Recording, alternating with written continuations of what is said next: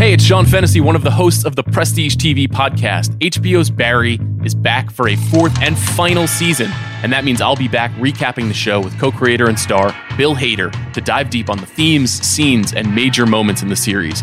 Bill will provide insight into how every episode was made and why it's ending.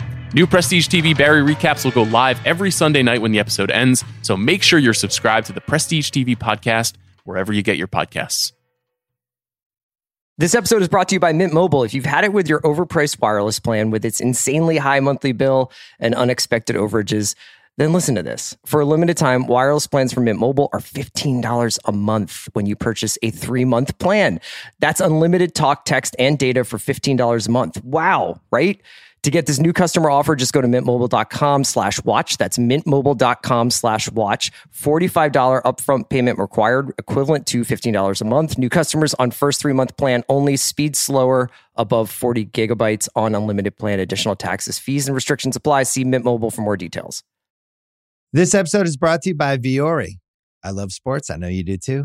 I also know that lots of you exercise, but if you're like me and my wife, the, the beloved sports gal, you're sick and tired of ugly, uncomfortable workout gear. Especially, you know, I do a lot of walking. I walk around LA, I make calls, I listen to podcasts. Here are two words that will change everything Vuori clothing, a line of activewear that is unbelievable. The best thing about Vuori is you can lounge around in it, you can work out in it, you can go outside, you can go shopping down in your local wherever and you never feel like you're either underdressed or overdressed. You're just comfortable. You can wear it when you're training, traveling, lounging around the house. Go get yourself some of the most comfortable and versatile clothing on the planet. Here's the deal. Our listeners get 20% off their first purchase at vuori.com slash Simmons. Once again, V-U-O-R-I dot com slash Simmons. I need supports staff to clear the room. Stand up and walk now. Hello and welcome to The Watch. I'm Chris Ryan. I am an editor for TheRinger.com and joining me in the studio, I love what he did with cable in the 90s. It's Andy Greenwald! It's a special honor to be here this morning. It was touch and go for a Let's minute there. Go! You know? What's up with you, man? I, It's been a minute. I, I want to apologize to everyone. You we fucking didn't better. we didn't do a show on Thursday, which is not us. We are known as the most consistent pop culture podcast on the internet, I think, until recently. yeah. And um, despite what people may think, I was not uh, flying to Sweden. I was not uh, back in Japan. I was just real sick, non COVID edition. Yeah. And I spent the week kind of Like, like, every NBA player, non-COVID illness. non COVID illness. And, um, but it was not load management. And I did spend the week kind of like Kendall spent the first 30 seconds of last night's episode of Succession. like, it was awful. But I do think people who have parasocial relationships to us, Uh-huh. should know that Chris, you were you were my north star. Like you were always available on text. You were checking in. You were making sure I was getting fluids. Yeah, just a, a text text butt pat. That's what I was doing. I was like, "You got this, kid." yeah.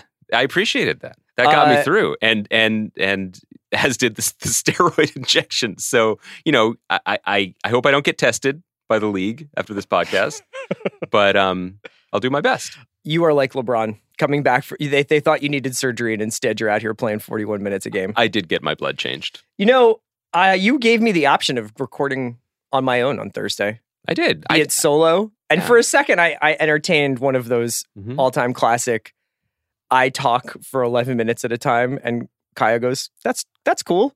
Oh, you mean the Greenwald? Yeah, I've I remember the first time I heard you do like 22 solo, and I was just like, "This is absolutely Art? bad shit." Yeah. yeah. Oh, okay. Um, uh-huh. but I can't do this without you. Not not at this time of year when it's succession time, when Yeah. it's Barry time, when it's 100 foot wave season two time. Listen, and considering how generous Mr. Zaslav has been to us, the fact that we were unable to cover the Max announcements Yeah, we week. have a lot to get through. So what we're gonna do today is Succession and Barry's first two episodes. Yeah, Did you watch both? of course. That's you- that's why you're the best. Well, when And you're then- sick, you can watch television, as it turns out. I didn't know that. I didn't think I didn't get the vibe from you that you were like, how can I make the most out of this time? I did go to my to my safe spot. I did start watching Ozu movies on Criterion. I, I 100% did that, but there was a lot of sick time. Um, and so we'll do Succession, Barry, and then if we have time at the end, if you're still with me, maybe we'll do some Max rebrand. But we can also save that for Thursday. We also have Top Chef. We have Yeah, and and uh, another casualty has been our Daisy Jones recap, which was, is going to happen. That got pushed also. Yeah, yeah. Look at me. Look at look in these slightly watery red rimmed eyes. Um, do you want me to recap last night's Succession? It's not what I want. It's what the listeners want. I don't know that my recaps really serve much of a purpose. This isn't exactly um, I think it's table a setting. Russian novel. I think I think the listeners who aren't in traffic right now, they like to they use this time. They make a they make a cold drink for themselves. You know, they they get the pillows set up right. Yeah. Okay. So here's the thing. Broad strokes. Mhm. Shiv's pregnant. Mm-hmm. It's, it's worth noting. That's Tom's baby, right? Yeah. Right. I, I just wanted to make sure in my mind because time is really weird on this show. So it's Right. like it's been three months since season three. I'm just I was just trying to remember. Shiv has not had any other paramours. Do you think I- Ashley Zuckerman's coming back? He's not. He's the Robert Langdon contract is off. And what's that guy's name on the show? uh, Nate? Nate. Yeah, uh, I think he might. Did you do you ever watch the like um what are they called? Like the you know the extra content they film. I forget it's the E something. The, the like the, the promotional packages that they do with the oh, cast, and they'll show up like on autoplays. Or HBO will run them. Yeah. And there's one where they have the cast. You know they they have all the cast members for like 40 minutes. And they ask them all the same 10 questions, and they hope to mine for gold. And there's one where there's like a lot of good insults on this show. What's your favorite? And none of them remember any of them. so it's like two minutes of them remembering like like buckle up fucklehead or something Right. they remember that one right. and they uh, then the rest of them they remember like nate saying something about uh, being a basic you don't watch a lot of YouTube, do you? i watch a lot of youtube that i get through facebook Okay, because there's like this is now like most of what celebrity journalism is on Yeah. YouTube is just people two two people from Yeah. a a cast in a room, and they're like, "Why don't you two look up your Google results?" that seems fun Okay, so anyway, Shiv's pregnant. We're Mhm. at this wake at Logan's apartment, which will serve as the setting for the entirety of the episode. yes and we've got Marcia, who was in Milan shopping forever. She's back, and she's sort of running this. Mhm. uh, she had a closer relationship with Logan than Mm. Kendall at the end. They were still speaking, quote unquote, intimately every night every night. kind of like us Yeah. Uh, and at the wake, the C suite is trying to figure out who will be the next CEO. Frank discovers a piece of paper dated unknown that indicates Logan's wish that Kendall take over the company as CEO, but we're not sure when that was written. And we're not sure whether or not he has underlined it to emphasize his choice or crossed it out to Yes. suggest, never mind. This news is slowly disseminated, and I put a pin in disseminated because I want to Hmm. ask you about this. Finally, to the three siblings, uh, Kendall, who earlier was taken aback by the continued intimacy of Logan and Marcia in the face of his own estrangement with his father, Mm. finally feels like his dad sees him yeah and begins to make his move. He talks to Stewy, then Roman and Shiv into a plan that involves him taking over as CEO, Roman riding shotgun, and Shiv reluctantly agrees uh, with the understanding that this will be a short term deal. roman is co-ceo i believe right I thought he was COO. I thought because they were both coos they would step up together Okay. Well, we can discuss the org chart. Uh, Shiv reluctantly agrees under the provision that this is going to be a six to eight month Mhm. gig, that they're going to go do ATN Pierce together, that she's across everything. Yeah. Um, who wouldn't trust this and after the board meeting coronation, Hugo and Carolina come to Kendall and Roman and give them the uh, choice of running with a safe pair of hands narrative, talking about what a great guy Mm. Logan was, or leaking to the press that Logan was losing his fastball and that there's a new sheriff in town and that all the problems that used to face Waystar, those were Logan problems, and now they're they've got this this great group of people and conversely too that anything steadying had come from those outside guys. yeah. Yes, exactly. Uh, they reject the latter, but later Kendall goes to Hugo and essentially blackmails him into that very thing. There's some other things going on, Connor stuff. Shiv falls down. Tom and Shiv have a absolutely agonizing uh, Yeah. Bergman movie taking place during this episode. just on the stairs I don't know. I can't remember. I I should look. I Mm. should do my work. What this Yeah. episode's called? It's called the honeymoon honeymoon states I'd like to tell you what this episode should be called. Mm. Dark Ken Rises. Oh, I like that. That has the same initials as you and Sean Fennessy's favorite Batman movie, Dark right? Knight- Yeah. yeah, Uh, by threatening to pull out the strap on, yeah, he becomes the killer his father always doubted he was. yeah. And it's it's also impressive and, a, and a kind of an homage to his father because using a strap on is a f- traditional father's daughter conversation in Hugo's family. So Jesus Kendall is taking on a paternal role Yeah. in that way. He's sort of assuming the mantle, right? Jeremy Strong's unreal in this episode. Yeah. yeah, this is this isn't even a zag. Are you to the do the thing where you're like, let's only talk about Succession for eight minutes, and I'm just going to say this show is good? Give me your takes. Oh, I thought you were you weren't done recapping. No, I'm done. That's get- the end of the episode.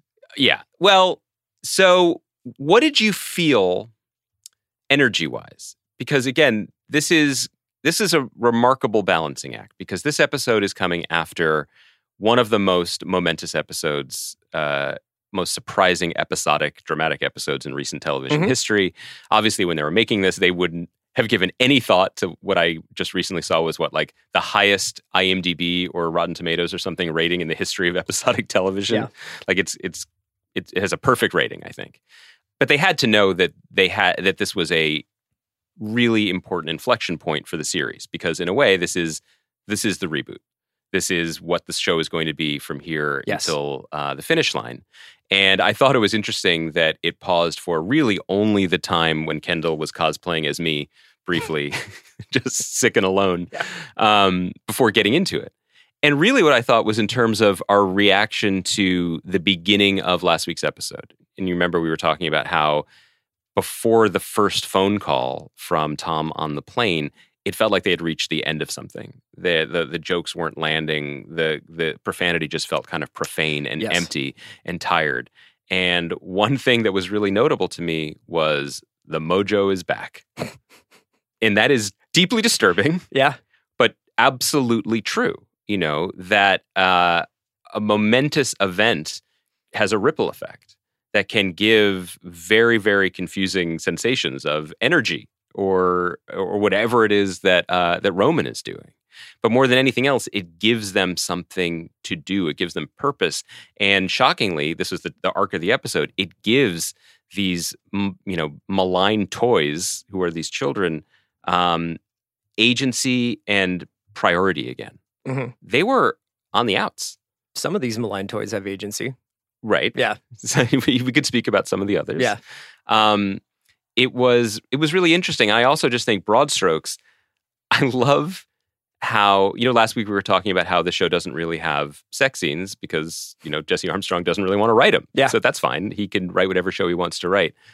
He really just wants to write like stage plays almost at this point. Yes. Now, the direction um, by Mark Mylod. This dir- this was directed by Lorene Scafaria, who's directed on the show before. Does an excellent job. Um, it's very kinetic. It's propulsive. The decisions to go from one room to the other to inspect the china, et cetera, et cetera, really keeps the sense of of propulsion going throughout. Even though this is taking place in an apartment, it's just taking. albeit pla- the biggest apartment in the world, but like, in a, it's just it's so in hard to get into these good buildings. Yeah.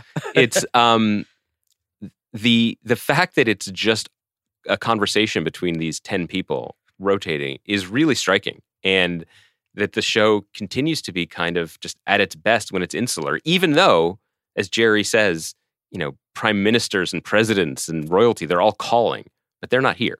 They're not where the action is. Yeah. these people need this. They feel more alive than ever with with the center of the universe gone. And is that a dead cat bounce? I think that's the question. Yeah. So your point is really well taken because some of the words that you've used uh, over the course of your description of the episode resonate with me when because I, I just keep going back to this interview that Jeremy Strong gave at the beginning of the season where he kind of casually mentioned that this show is often just compared to King Lear, but to him it's Richard III mm-hmm. you know, and it's about this guy who will do whatever it takes to get to this mountaintop that he wants to be on. Interesting. So it's not about the King Lear where Brian Cox is the star. Yeah. It's Richard III where Jeremy well, Strong that- is the That's star. also a really good thing to say, Uh-huh. so that like um, when Brian Cox is calling up Collider to be like, "I'd like to do an interview about fucking Jeremy Strong," says this is Richard III, not King Lear.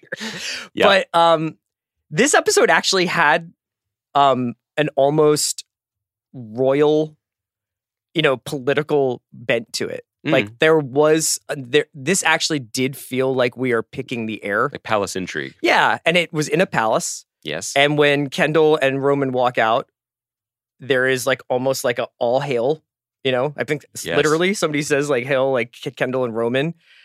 There is yeah, it felt like the great in the sense Exactly. that there were these halls with people in them. Yes. And the people are serving a purpose, but really the purpose is just to be present and to genuflect. Yeah. right? and because it's if you start thinking about terms of Shakespeare or or, or certain like a theatricality to it, this show can feel so loose and alive and improvised and free.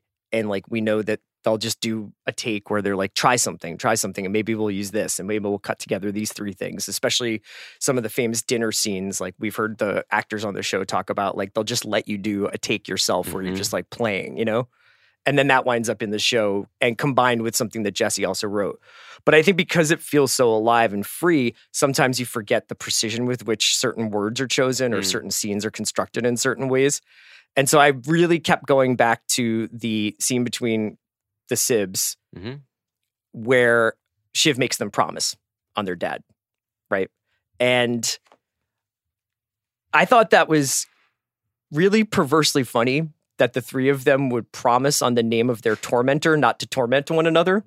Yeah, that's almost doing him a disservice. And also, did you catch the way Kendall looked at her when they cut to Yes. him and he's like, on yesterday, which is like, on one hand, has the meaning of, yes, of course, yesterday was important. And I, pr- I swear on yesterday that I won't betray you. Mhm. But it's also like, that was yesterday. Yeah, well, the same moment was kind of replayed when they first see the piece of paper, which we should talk about in more detail. You know, when he's like, "Well, sure as shit doesn't say Shiv on that paper," Yes. you know, and she's like, "It's it's so it's not even below the surface; it's waiting." Yeah. Um, I do want to before we move on to the specifics of those scenes. I think the idea of the palace intrigue connects to something that I was observing in the episode too, which is there really is a difference between being wealthy and being rich.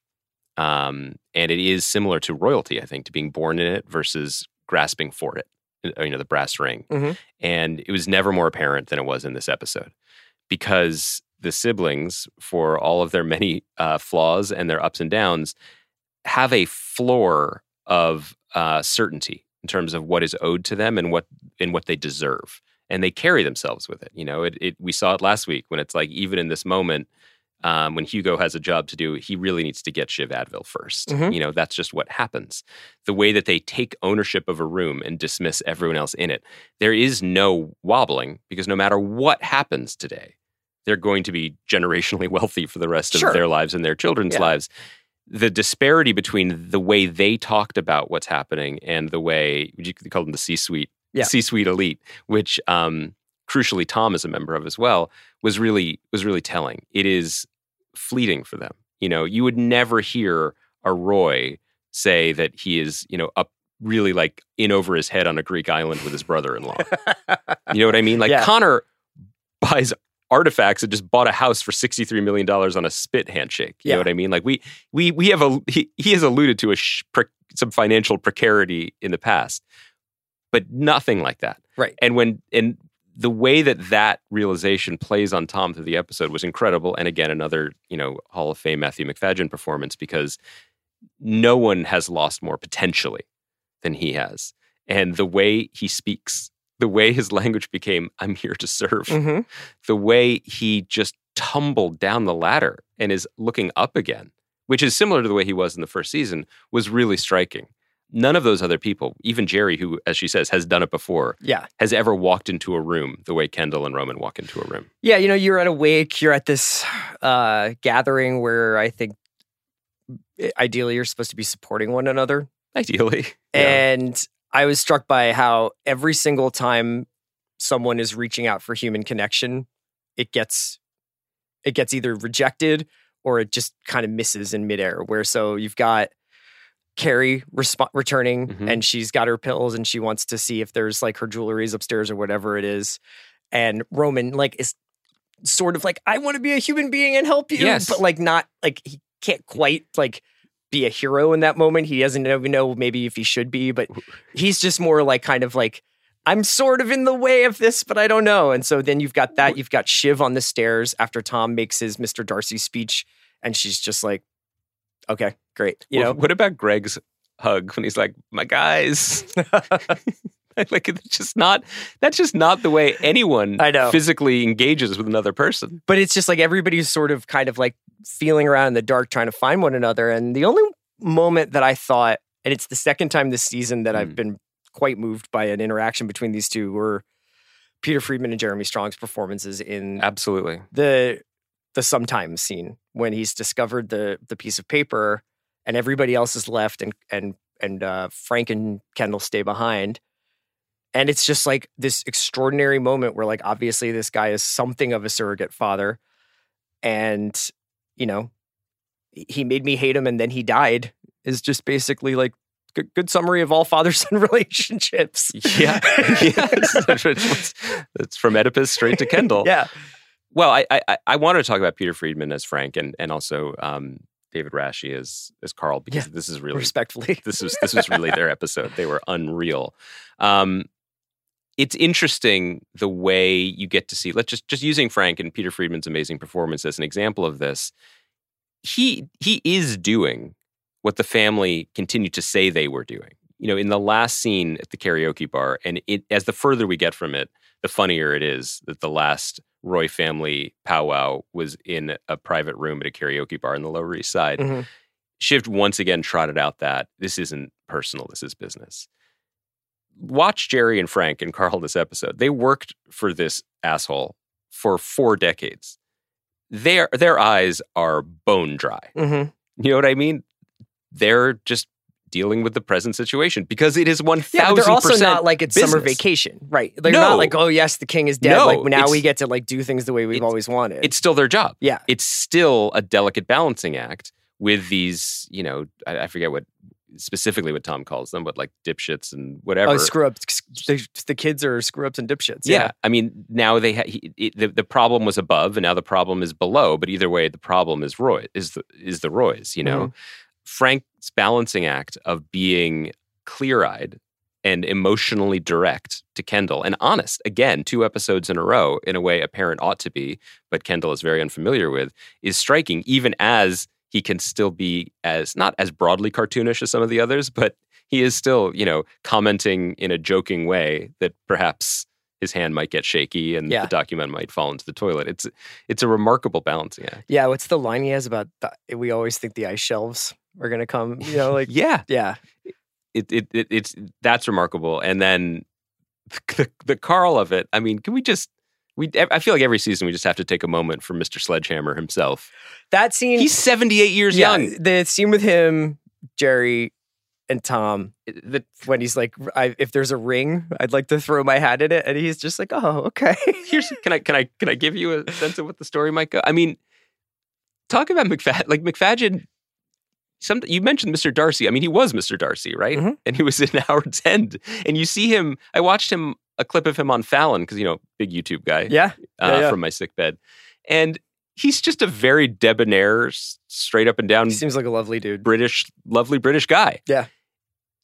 If you, if you, dear listeners, if you watch that scene again, where where Carl just reaches into his body like Last of the Mohicans and removes his still beating heart, it's like gray hair. Watch Matthew Macfadyen's mouth. I want to know how many takes they did and how many tacos he had to eat. It, but also, were they tacos? Yeah, because she's like, you. Uh, when Gerri's like, you're sick with grief, you might want to put that fish taco down. You're getting melancholy everywhere. I'm going to go on a limb and say that that was a classic J. Smith Cameron ad lib because I just don't think they were catering fish tacos. You know, this this wedding, this wedding, this this wake did not happen in Rosarito. You know what I mean? But Yeah. I just mean watch Macfadyen's mouth because so much of the acting on this show, so much attention is paid towards the um, the verbal, and obviously with good reason. It's incredibly high flying and dexterous, but like. What these people do with their bodies, and I don't know how Matthew Macfadyen makes his mouth shrink ten sizes Yeah, so that like he'll maybe will never speak again. Goes, Jesus, Carl. yeah. It is it it's it's just it's an amazing thing. You mentioned we we talked about the scene with the piece of paper, and there's this scenario that the C-suite kind of cooks up where it's like, well, what if this fell in the toilet, or you know, blew this blew away, or nobody ever saw it? Why do they then tell the kids about it? Yeah, that was sort of smeared. I mean, I, I, I what I was my takeaway from that scene largely was modern office companies like Gojo get a lot of shit for like the open floor plan, right? Sure, Like uh, just a bullpen. We're all equals here. No Yeah. offices. I think uh, no Amazon, assigned seating. Prime Amazon Prime just got dinged for that in THR. That's right. I would imagine that Waystar Royco has not adopted modern office things. They do in the It- in the ATN bullpen, The bullpen. well, that's because that's just where the news is happening, Sure. fair and balanced. What what I mean is the reason I say this is they're just all over each other anyway. Like I think it was the, the to me the takeaway was just comedy that it starts with with uh, Frank having access to one thing, and then Carl lets himself in, and then Gerri lets himself in, and at that point it's just like, well, Well, so the three of them talk about what would happen if no one had ever seen this. yes, I I guess my read of why they bring the kids in is by this point it's like there were only six people in the world who knew that Logan had died and that got out. yeah, So really there are no secrets. that's what I mean, and and it's mutually assured destruction, right? Like they're all in it, and so they're fighting for survival, and if they just spread out the problem, Mhm. then they can maybe all stay afloat. So what's your? re- Let's talk about the document. Okay. What, as a as a fan of the show, like what do you think the intent was? I Uh, think it it's a totem for Kendall to do the thing that he wants to do. Yeah. Because this is not going to be clean and this is not going to be Never gonna the be clean, yeah. And it's the it's the idea whether he crossed it out or underlined it it kind of doesn't matter.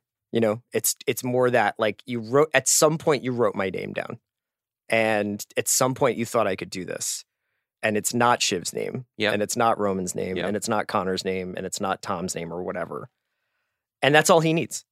And by the end of the episode, one of the things that I was really struck by was uh he looks exactly like he looks in the pilot yes, in this episode. And I kept jotting down the words like hair because he has the same hairstyle as he Mhm. had in the first episode. Hair, air, you know? oh, but I don't know what to do with that. Like do you I'm often just like jot down wordplay? it wasn't I was just like he he this his look has Mhm. gone from tech bro, you know, pumpkin seed eating Tom Ford guy to sort of business casual Mm-hmm. morning, but like his look, he looks younger Yep. and he looks kind of fresh. And I don't think he's ever smiled that way like he smiles at Hugo at the end of the episode. He, he, here's It's he's in control. Here's my take. Of course it should fucking be him. That's my take. if you're I'm just purely with the text up to this point. Has he made a few mistakes? Sure. Yeah. Who among us?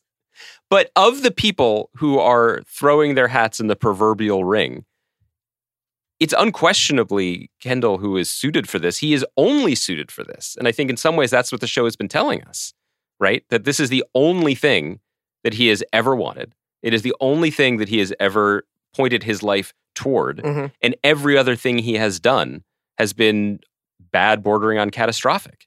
And in the midst of this, he seems like this. This is insane. I, and I know that there are many episodes left, so I, I imagine there will be some some some zags to this. But like, he's the only one suited to do this job going forward. He's the only one focused on it. And I agree with you that the Hugo thing is a sign Yeah. that he is ready to do it. He he's not going to turn it in to MSNBC. He's not going to turn it into Pierce. That was never what this was going to be. And I do think that if you strip away some of the other stuff, like a, emotional attachment or enjoyment of the characters, like you know, as they remind her, like Shiv still hasn't really worked for the company. She did some daddy busy work, I guess. I mean, we could talk about the part. Um, I but mean, he, it, it it should it should be him. I noted with interest that uh, when they're in the room, the three of them, and they're describing like what the scenario is going to be and how it's going to be, and he very purposely, even though obviously he doesn't know what the meaning is, he goes six to eight months, like her pregnancy, Oh yeah, and it's just like it just feels like all of a Mm. sudden she is she is shunted out, and Sarah Snook does this amazing little thing when she's like make, making them promise. She grabs her stomach yeah. and like kind of like almost heaves a little bit. she her bodily performance of being alone Yeah. is really striking. Yeah. She is I mean, she and Roman are not in good shape in opposite directions. Sure. I don't believe pre-grieving is a thing. you know, I, I haven't fully studied it. Doesn't seem legit to me. Seems like there's another shoe about to drop. um, and just her, I don't. It, it- what's interesting about some of the events of the episode is your point that Kendall's behavior with Hugo proves that he has a lot of his father in him. I think Shiv's response to Tom also proves she has a lot of her father in her, Mhm. and it's not a good thing. There's a there's a there's a pridefulness, there's a stubbornness, there is a almost visceral anger. Hurting the people closest to you. Well, there's a visceral anger Yeah. at um, emotion that it that that it is an invader in the body that is weakness, you know, and that it is somehow better or stronger to walk away, to button up, and you know that it takes a very it takes a very specific type of person to exist that way. Yeah. Um, and she doesn't. I don't think she is that person. What did you make of Roman's uh, reaching out for Kerry? I think Amazing scene, by the way. that, Like, just Marcia fucking godfathering in. but also the construction of it too, where it's just like when Kendall arrives and he's like, "Where's?" He said, "What does he say? Where's Kerry?" And Roman's like, "In Marcia's trunk in a sarcophagus." um, yeah. Speaking of wealth versus rich, I put her in a taxi to the subway to go back to her little apartment. yeah. I tough. mean, that's Tou- that's. tough for all of us who can't afford to take a taxi to the subway. I know. I was like, wow, luxury. Oh, Yeah. Did I misread it? yeah. Um, I, I, one of my favorite aspects of the Roman character is that he has the right intentions, but he has no modeling. Like he wrote his dad, like he did write his dad on his birthday. Yeah. He wants to be a real boy He more than any them- of these other people. the, the the perfect example of what you are just describing of is like he says to them at one point like this feels good. And i'm like it doesn't sound like it feels good to you. Why are you saying those words together? Yes. you know? He he has the and you know it's not good. You know you guys can't trust one another. He has the crunchiest exterior and the gooeyest center of any of these characters, and I just made myself hungry. But he he wants to be real. yeah. And just physically does not know how to do it, emotionally does not know how to do it, and is certainly not encouraged by anyone he has ever met or been in proximity with of how to be a real person. So I, I, I was kind of touched by that too because it it gave him something. I mean, one thing you, we noticed beginning in the last episode was the kind of they are incapable of letting any moment pass without jockeying. Who's sadder? Who's more in the moment? Who's more accepting of reality? And in that moment, you know, Roman's looking around, being like, "All of you are are savage monsters, and I am not. I am not. Yeah. In this moment, but of course he is. I mean, it, it just wait till the next page to turn. the line of the episode to me in some ways uh well it- my favorite line reading of the episode happens in the same scene it was when uh Stewy says to kendall what's in it for me Yeah, that was that, was- that was real. Nicholson is the Joker. yeah i liked that uh but ken saying i'm twin track i'm alive but i'm dead yeah. That's I. uh I kind of thought that was going to be the intro yeah today for me. i know hmm he seems like he's sort of like is able to compartmentalize that and be these other people. The only thing, and this is not like a concern, but we mentioned like, you know, what makes them decide to distribute the paper. And I think over the course of the season, you could kind of, uh, it's kind of like pin the tail on the donkey as to how the kids are feeling about the Gojo deal in any given moment of an episode. Yeah. Are you trying to undermine it? Are you trying to extract more money? Are you trying to torture your father? Are you Mhm. trying to make it sure it happens so that you get your money? Yep. For as satisfying as I felt like the end of this episode was, I hope, and I guess I I, I hope that it like that these last few episodes give them narrative clarity so that everybody is like, this is what I'm doing now, Yeah. and not like next episode on Succession. We're just going to pretend like the last 15 minutes of Succession didn't happen or something. Well, I, I I'm curious. There's no way that you know that that the the the harmony is going to last. Sure. So I think it'll be interesting to put that pre-question that you just voiced to consider it going forward because it's going to shatter. And will it feel like just we're just rerunning it, or will it feel natural and tied into the emotional stuff? Yeah. The Gojo scene was maybe my favorite in the episode with the uh, Oh, Os- Os- Oskar? Oskar, Yeah. Oskar and Well, Lukas's it's our phone retreat. Yeah. so again, Chris, you, know, uh, of the two of us, you've worked most closely with Swedish tech conglomerates. Uh huh. They're pretty serious about their retreats, right? Like like schedule. I'm going on one in, in a month. Yeah. So let's hope we, we got to make sure that nothing major happens in any of our lives around that, right? Because like the end of Succession. Because it's not changing. yeah. Did you? Oh, is it happening at the same time? Unfortunate. Yeah. Have you mentioned that to Daniel or Oskar on Daniel's phone that maybe we could just bump it by a week because of the Succession finale? No, I think it's going to be more of a like me at four in the morning at some place in Europe being like, "It's Andy Greenwald," but, but, but crying a little bit. But maybe the sun won't set there at all, so it'll be That's be true. That's so true. it'll still Long be days. I, I, I loved I love when he's just like, Do you do you know what happened yesterday? He's like, Yeah, a bad one. I don't think that that's consistent No. with all Swedes' no, attitude towards. I, I, I would like to put a hard yeah. pivot. I'm not saying that that is. There's also to that do with- amazing dance where it seems to be a lot of like, yeah, like let's let's table this for a week, and it's like, uh, like no, we're not going to table it for a week. Like all the like sort of uh these these sort of political, not political, but like these business gestures that happen where you're like, oh, what does this mean? What is the real meaning of this? I, I yeah, I love that, and I think that that also was evidence of what the thing that Logan Roy said made him great, and that other people said made him great was his um was it his his racism and it, what, what were they when they were parsing the the obituary? It was so good. Uh, keen business savvy yeah, threw phones at people, but that he he could read the intangibles, right? That like he can have a phone call like that, and he can like like like he has a dowsing rod, like he understands which ways the winds are blowing, and he responds accordingly. And he was pretty much never wrong. These three are always wrong yeah, in reading the mood, in understanding the way things are going and what it means for them. They are always, at least up to this point, not quite up to it and making a mistake. So I, I, I thought that scene was interesting in that context and particularly interesting in terms of, I, I think, the inevitable trip to to Sweden. to Sweden. Um, It's coming. What else? It's such a, I, I, I just, this is not a new succession take, but the, the bench is so deep that Zoe Winters is Kerry. Uh, and Marcia coming back after that Marcia comes back, yeah. that we have Stewy ready to come back, that even Larry Pine wheeled in for this. Oh yeah, Hope Davis, that's right. like just to just to be in the. We didn't. Stephen Root was in this episode. Mhm. I mean, that one just felt like they went to craft services and like he was just visiting everyone at I HBO. think his and they agent like, talked to Justin Kirk's agent about what can happen when you're on two HBO shows in 48 hours. although they were both on the previous. Stephen Root was on that episode Yeah. the last season as well. But like, it's such a luxury that, that they have to be able to just call people like that and just show up for a scene.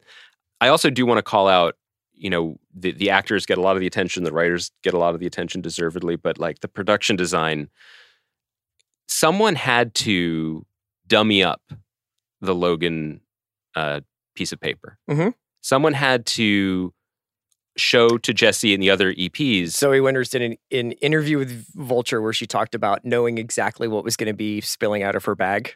right. Like they, the prop people are Mm. like, she's on these medications. Here's all the stuff that's in her, like her keys and stuff. specifically though what i mean is they had they had probably five or six versions of an underline slash crossout and the specificity of that Yeah. i i And it's pencil. when i watched the, the episode again I, I i paused to look at it i'm like yes this is 50-50 Yeah. this is at exactly 50-50 and they took the time and they made that yeah, because it like starts under and then goes into cross. swoops Yeah. over and like that Like, is this? Did, did he cross out Roy and write in Kendall Gill, famous University of Illinois shooting guard? I do I do think that one of the most lasting bits of genius of this show is that the greatest sums of wealth or accrued capital in the world come down to the dumbest things. Mhm. They come down to missed iPhone calls. They come down to pencil underlines slash crossouts. That it's all Yeah, it's Farce. accidentally forwarded emails. It's it's satellites exploding. Uh, I, I guess that's not really a common office faux pas, but well, it is for them. Yeah. Um, any thoughts on on Willa's extended family? well, let me take that and Mhm. flip it on you. Okay. Uh, I wanted to ask you these two last questions. Yeah. Did you miss Logan, dramaturgically speaking? and how seriously do we have to take Connor? The two are related because they are getting like a pretty decent wedge of screen time now. The Yes, Connor Willa relationship, Connor's presidential aspirations, Connor now. Let's just take it. If I described what these kids do to you, Yeah. without telling you anything about their personalities or, or their past fuck ups or anything. And I was like, well, one of them is the COO of the company and has blown up a satellite. The other has never really, really worked for the company and kind of did some work for uh, a politician. This other one went to rehab a bunch and Kind- kinda has killed a guy. tried to destroy the company multiple times. And then this other guy just got married. He owns his father's house and he's running for president. Yeah. Isn't Connor the most serious person on this show? Well, I think that what you're picking up on is something that we talked about last week, which is somehow Connor is the most serious human being. Yeah.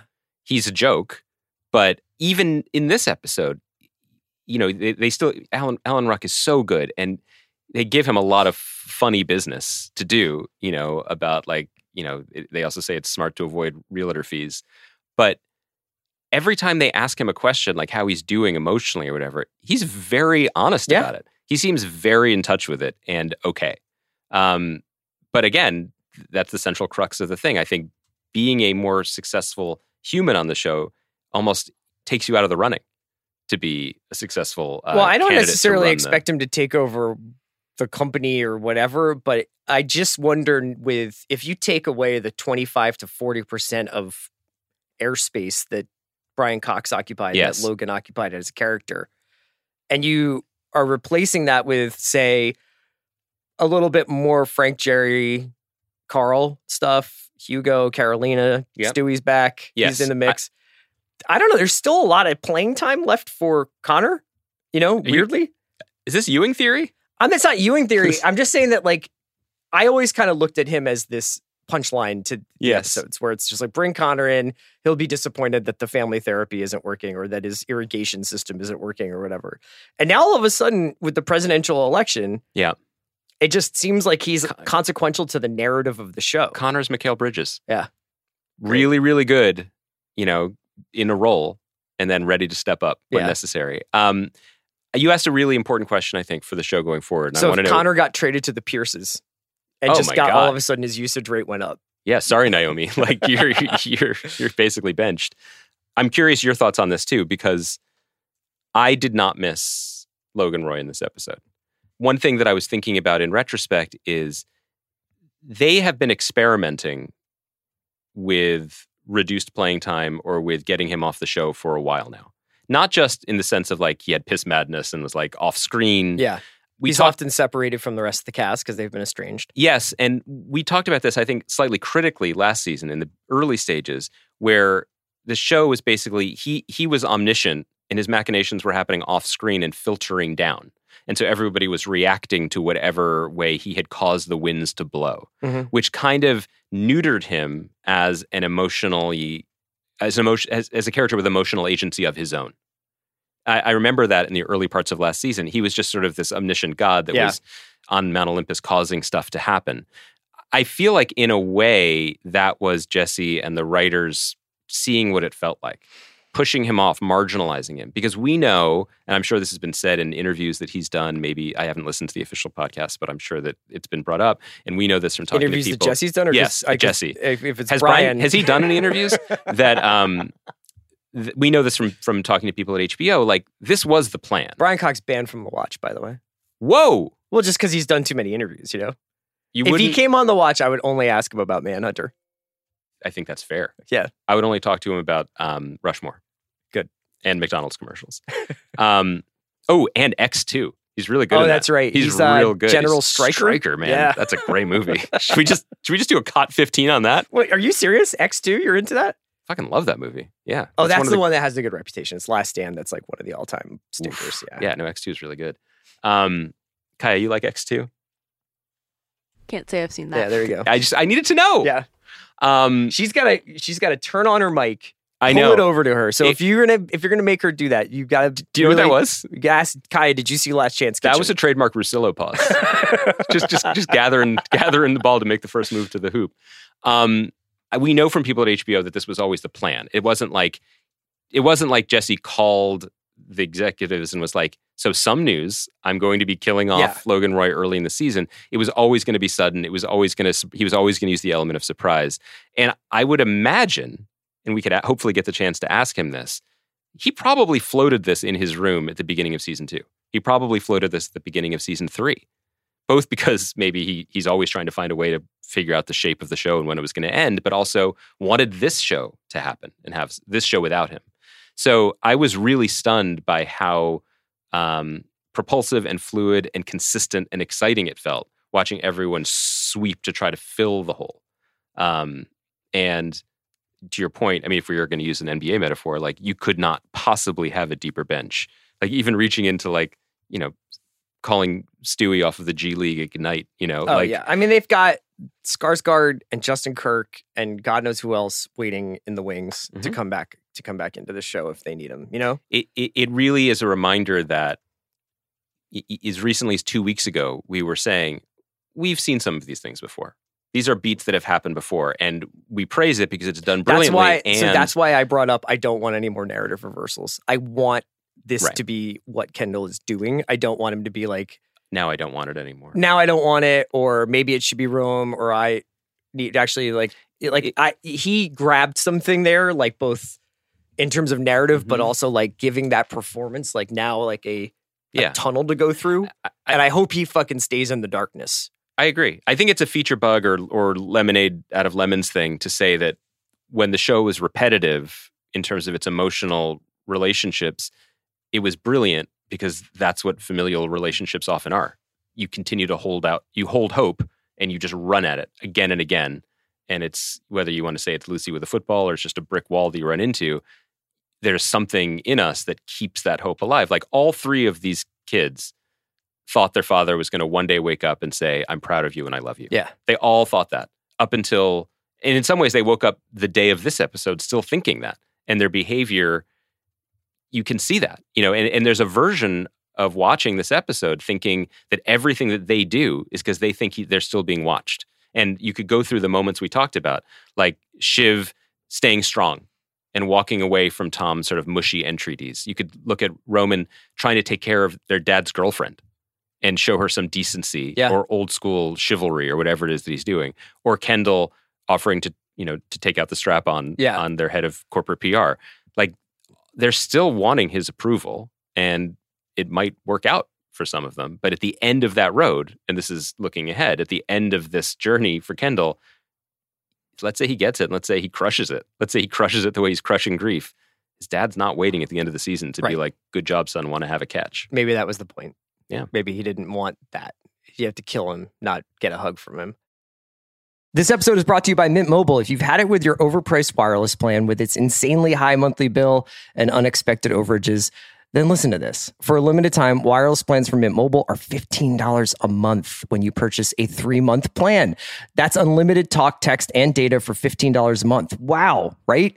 To get this new customer offer, just go to mintmobile.com slash watch. That's mintmobile.com slash watch. $45 upfront payment required, equivalent to $15 a month. New customers on first three month plan only. Speed slower, above 40 gigabytes on unlimited plan. Additional taxes, fees, and restrictions apply. See Mint Mobile for more details. This episode is brought to you by Anytime Fitness. We're not all professional athletes, but we all have health goals. That's why Anytime Fitness gives you access to personalized plans and support from a coach. Plus, you can track your training, nutrition, and recovery progress with the Anytime Fitness app, just like the pros. With 24 7 access to more than 5,000 gyms worldwide, get more from your gym membership. Visit AnytimeFitness.com to try it for free today. Terms, conditions, restrictions all apply. See website for details. This episode is brought to you by Vuori. I love sports. I know you do too. I also know that lots of you exercise, but if you're like me and my wife, the the beloved sports gal, you're sick and tired of ugly, uncomfortable workout gear. Especially, you know, I do a lot of walking. I walk around LA. I make calls. I listen to podcasts. Here are two words that will change everything: Vuori clothing, a line of activewear that is unbelievable. The best thing about Vuori is you can lounge around in it, you can work out in it, you can go outside, you can go shopping down in your local wherever, and you never feel like you're either underdressed or overdressed. You're just comfortable. You can wear it when you're training, traveling, lounging around the house. Go get yourself some of the most comfortable and versatile clothing on the planet. Here's the deal. Our listeners get 20% off their first purchase at vuori.com slash Simmons. Once again, V-U-O-R-I dot com slash Simmons. This episode is brought to you by Cars.com. When you add your car to your garage on Cars.com, you'll unlock access to real-time insights into how much your car is worth. Plus, view its historical and projected value to decide when to sell. So when the time is right, you can secure an instant offer from a local dealership or sell it yourself on Cars.com. Start tracking your car's value with your garage on Cars.com. Can we start talking about Barry? I can't wait to talk about Barry. Because I think that this is a good point to jump into Barry. Two episodes went up last night for the final fourth season. Love that about TV. Love Love when there's a surprise second episode up Two. Just- well, just- it was like essentially the the length of a long episode. But stop being stingy, TV. You know what? Share because the first episodes. episode after you get through the previously on Barry Mhm. is like 23 minutes, Yeah. and then the second episode's longer. A lot of reversals in this one. Hmm. Now I'm using this term kind of loosely, but this is also something that Hader talked about with Deadline, where it's essentially like when we when we're talking about it, I'm saying you start your story going in one direction, the audience gets invested with a certain pattern of behavior or decision making on the part of characters, and then sometimes for the sake of the show, characters change their mind and go back. They go back on this, they go back on that. So this episode of Barry starts with with the exception of Barry and, and Fuches, like people sort of scattered to the to the wind. Yeah. Um, you know, Hanks in New Mexico with Cristobal and uh, uh Look, looking fabulous. Sally's in Joplin, Missouri. You know, Cousineau is is trying not to get too famous for for this case. Janice Moss's dad is is sort of saying, you know, let's keep our powder dry here. It's like this is very sad, you know. But it was it's all kind of there. And then over the course of maybe basically one and a half episodes, everybody changes track and sort of I don't even know if you would call it reverts to form, but a lot of what this show is seemingly about now is nature versus nurture. Is this idea of like who is somebody inherently and what are the things that they are that are conditioned by the world, that are creations of the world. And I think when you're watching a TV show, you know, I don't know how much it would have affected me if I just watched the first episode and then next week I'd watch the second episode, but it felt a little uh whiplashy Yes. uh, this is a deeply psychological show now. Like a lot of this stuff is happening inside of people's heads. A lot of tight close-ups of people in anguish, Yes. you know, and it's becoming less and less verbal, with the exception, I think, of the Hank Cristobal stuff. Like Yeah. it's it's a very kind of internal show now. I agree with Although you. obviously deeply cinematic and amazing to look at, and also like I've we've done the like is something wrong with Barry thing before, and then we're like never mind, it's the best show of the last ten years. I think this is one of the best shows of the last 10 years. I think um, we were joking last night about putting up too many episodes because, come on, think of the podcasters. I just have a like, like It's also that was a really good fucking Suns game, man. I was busy. but I, I actually was annoyed about it because I watched the first episode on a screener earlier in the day, and I was so blown away by this episode. You're also so proud of yourself for being prepared.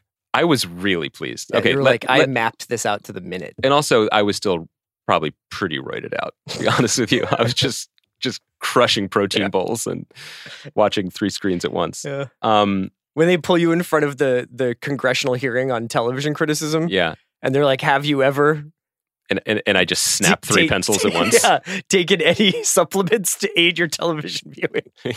yeah. the answer is yeah, and I would do it again.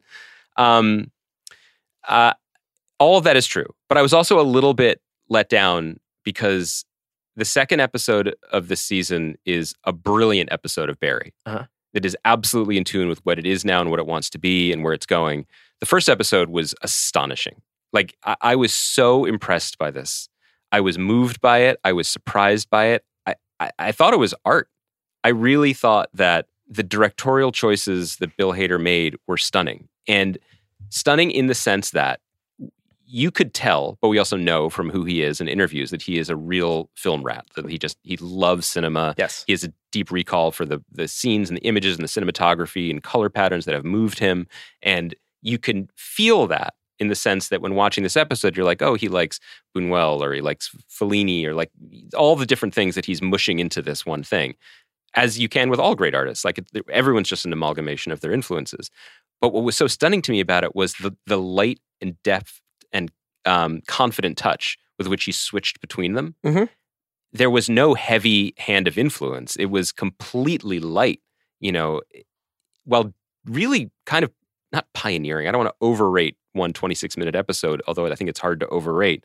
But it was a completely different storytelling language that we're used to seeing on TV. The scenes yeah, were and are you in- referring to a lot of the like sort of surreal elements of like Sally being in the jail yard, well the, the jail- recreating the, first time he sees her, basically? Yes, but then also the way that the, the way the sound design goes from her being asleep on the plane to being awake on the plane, and the wide vistas of the flashback. Just effortlessly go into the prison yard and the and the and the and the the FBI box. Yeah. You know, these sort of these, these very strong aesthetic choices that in the wrong hands would be jarring or Is this a confessional booth? you know, Um, what is this? Yeah. It, it, it was it was just really really stunning to me. Um, sound design, editing, all of it, and the, the scenes were so short.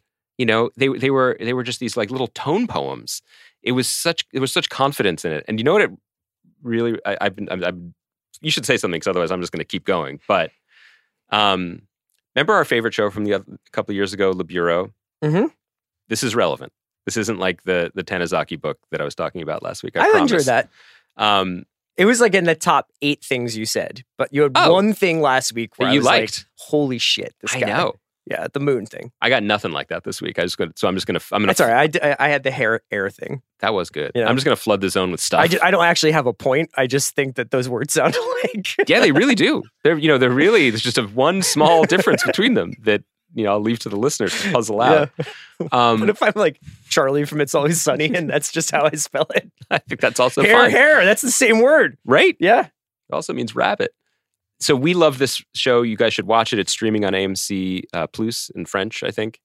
French spy show, absolute genius. One of the things that was really, really remarkable George about it Clooney's remaking it. is now. that we'll see, but it was announced as part of the new little bit of Showtime seasoning in your Paramount Plus. Um, I was sorry, I don't mean to be snarky. There was no writer or anything announced, so who knows how far away that actually is. Uh, one of the most remarkable things about that show is that showrunner Eric Rochant, who was on our podcast and was really cool about it, um, like all showrunners, had a very specific vision for the show. He was in control of it. He wrote the storylines. He wrote a lot of the scripts, et cetera, et cetera. But really felt like he wanted, didn't trust himself to end the show purely because he was too in love with the characters or too fond of them. So he did the very radical thing of bringing in very prominent French Jacques director Audiard. Jacques Audiard Yeah. and saying, I've I've driven the car up to the precipice. It's up to you to Thelma and Louise off of it, and I stand by your artistic choices. Okay. That was his vision of what he could do with the show. What I feel about Barry is that Bill Hader did that to himself. Yeah.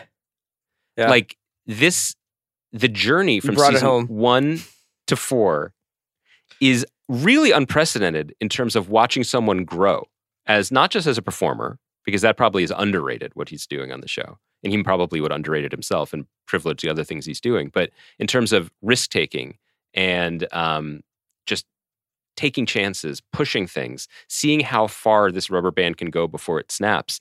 And I just think we're in uncharted territory because remember when this was a very, very clever show that was what very if a hitman became an actor? but it was very Yeah. inside jokey about like North Hollywood and Yeah. wanting to make it. And that was 100% true to what the show was.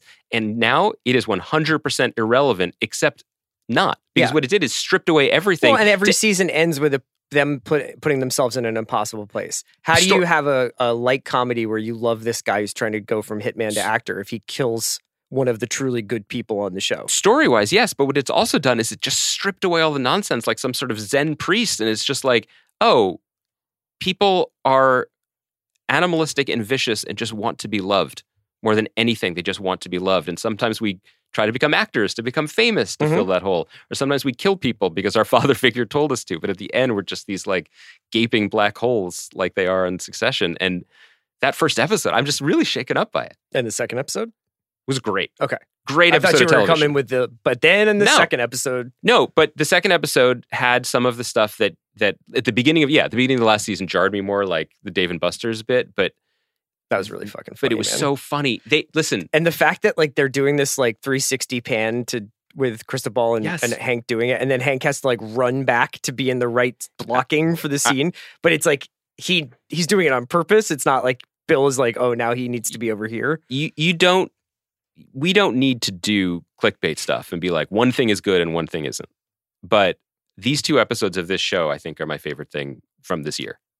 I think like it's just Way to go, dog. I was trying to be just like No. sometimes, you know, I I sometimes like throw stuff out like just for tension, you know. Yeah, no, I know. And I I do find the plotting of TV shows, especially the more I if I'm watching a ton of them, which you know I, I feel like I do, to be a little bit like we're doing this to extend the story. You know, you're you're changing your mind about something, and so in the course of two episodes, I think Barry Fuches is going to set Barry up, falls in love with Barry again, yeah. then gets betrayed by Barry. Barry That was a huge turn. Yeah. Barry forgives Fuches, fucks Fuches over. Hank needs to break Barry out, decides he needs to kill Barry. Sally hates Barry, goes to prison to see him, and decides that she's probably like only safe with Barry. Cousineau is like, I've pure, I've done something purely good with my life now, and now how can I corrupt that by trying to become famous off of the back of it? The- but the, the the thing when he gets caught oh at Oh my God. Canter's doing the Can I tell you something about that shot of Canter's? Yeah. You know, I go to Canter's not infrequently. yeah because Hater you're a hype beast. You're always up at Supreme. Yeah, I mean, that's the thing. Yeah. What's the weird sex shop next to Canter's? don't don't look at me and ask me that on mic. Have I don't never know. been to Canter's? I go to Canter's. I, I love Canter's. But there's that leather store next to it. I see. I'm i so- respect it because I don't feel like that happens enough. Now everything is like vape shops. I feel like we Right. need more more leather sh- stores. Like th- there's some there's some Yeah. darkness here, but it's not just about like Right. smoking bowls. but you can also get Rugala. yeah, Yeah, I get it. That's like New York has that. You know, like when you're walking down the Sex street, shops like and bagels. deli, Yeah. sex shop, right? Duane Reade. Um. Anyway, my point is, is that Bill has such like a Hader has such like a very specific view and Mhm. vision of this California that this show is set in. Yep. That even Canter's looks different to me, and I've fucking been to Canter's, and it's like I'm maybe No, I don't spend as much time in the valley as this show does, but I was like, oh my god, like I don't even know if I've ever seen the sky look that The way light. Canter's. Yeah, the light and the sky. It, it is completely aesthetically integrated show, and then also just it's these little touches that the real ones, the great ones, know how to do. Yeah. Like Patrick Fischler, great actor. Um, loved him on Mad Men. Love him every time he shows up. Um, Mulholland Drive. He's the Vanity Fair writer. Yeah.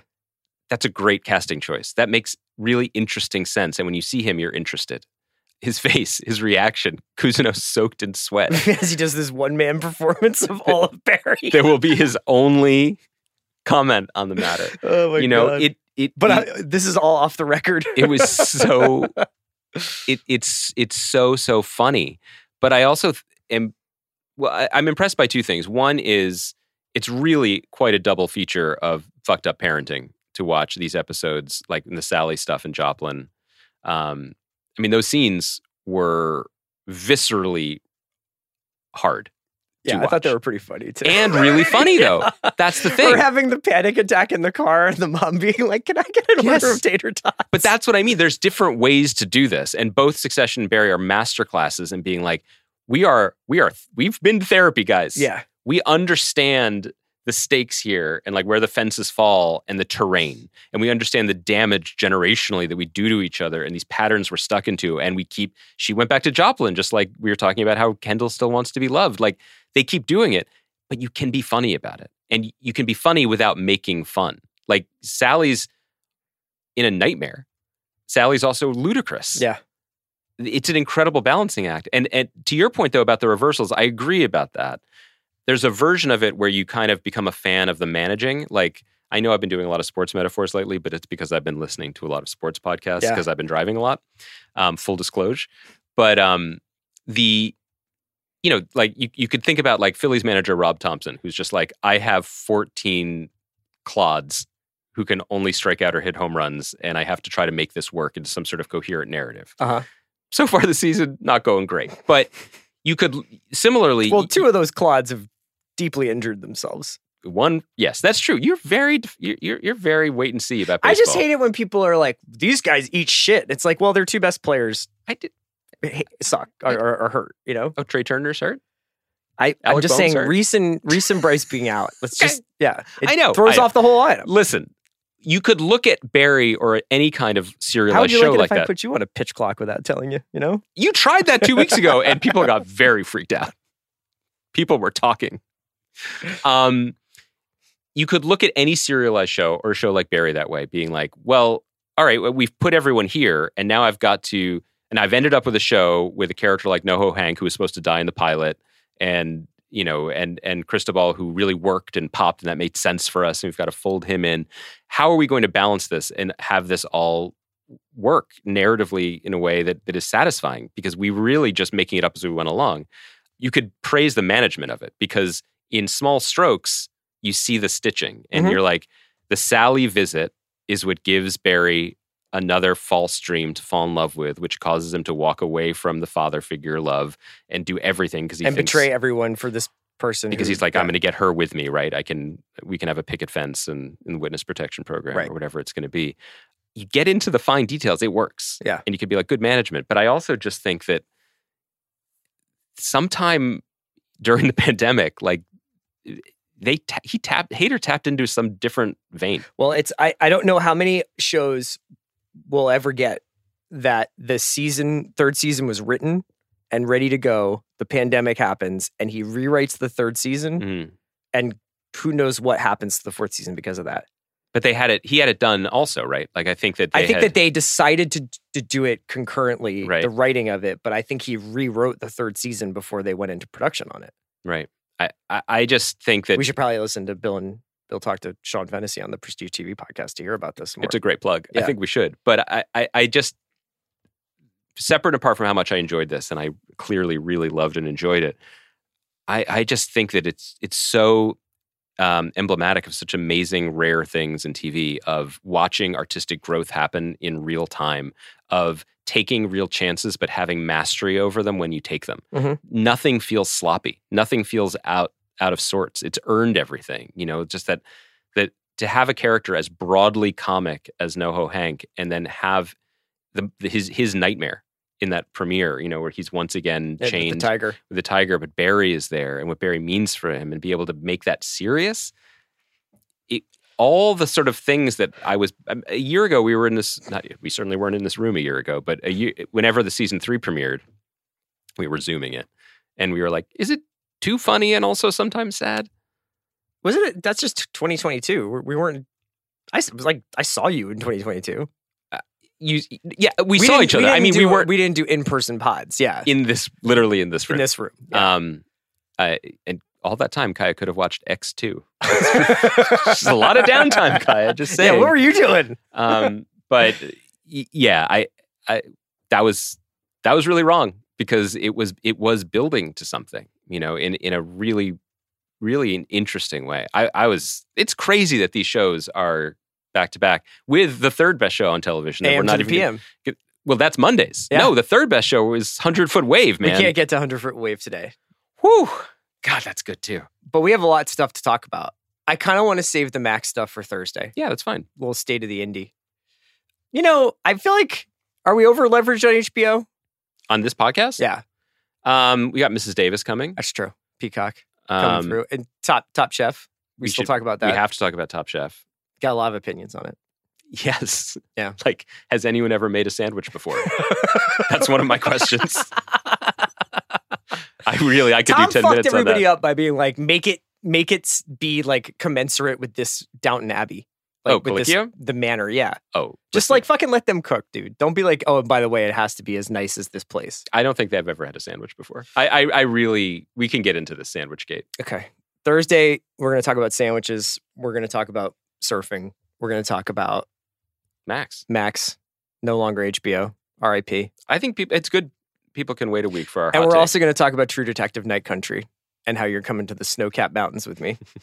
I mean, has any trailer ever been more made for you? So every so often, there's one of these things. I was thinking we could do something fun, which is Yeah. rewatch season one together. Wow, that's what you were thinking. What would th- what would you consider that me cashing in if I asked you to do that with me? Well, considering you watched a Miyazaki movie for me, which you know we all appreciated, that was really cool. Um, you're definitely in a position to ask me to watch. Something. Remember when you were like, dude, my car won't start on Sunset, and I just came and, and like thugged it out with you and got your your your keys and stuff? that is true. That is true. He- on mic, Chris is is tough as nails, but off mic, you'll do anything. You're you're teddy bear. Thanks to Kaya McMullen for producing us. It's great to have her in the studio. It's great to see you. I'm so glad you're feeling better. Thanks. Yeah, this- Um, the, the drugs worked. Good job, science. Let's just wrap it up there. And shout out to, to all the sex shops that are persevering in this economy. yeah, I mean, should they start advertising on this podcast? That was the sort of foundational. That was like one of the first podcast advertising staples was was sort of sexually explicit toys and stuff. Oh yeah, Remember that used to be on like Maron? Yeah, Maron used to do a lot of uh, was it like Adam and Eve or something. Yeah. No free ads. Don't don't throw that out there. You never know. Bleep that, Kaya, please. uh, see you Monday. All right, Thursday. Wait, am I going to get sick again? That was freaky. I'll see you Thursday.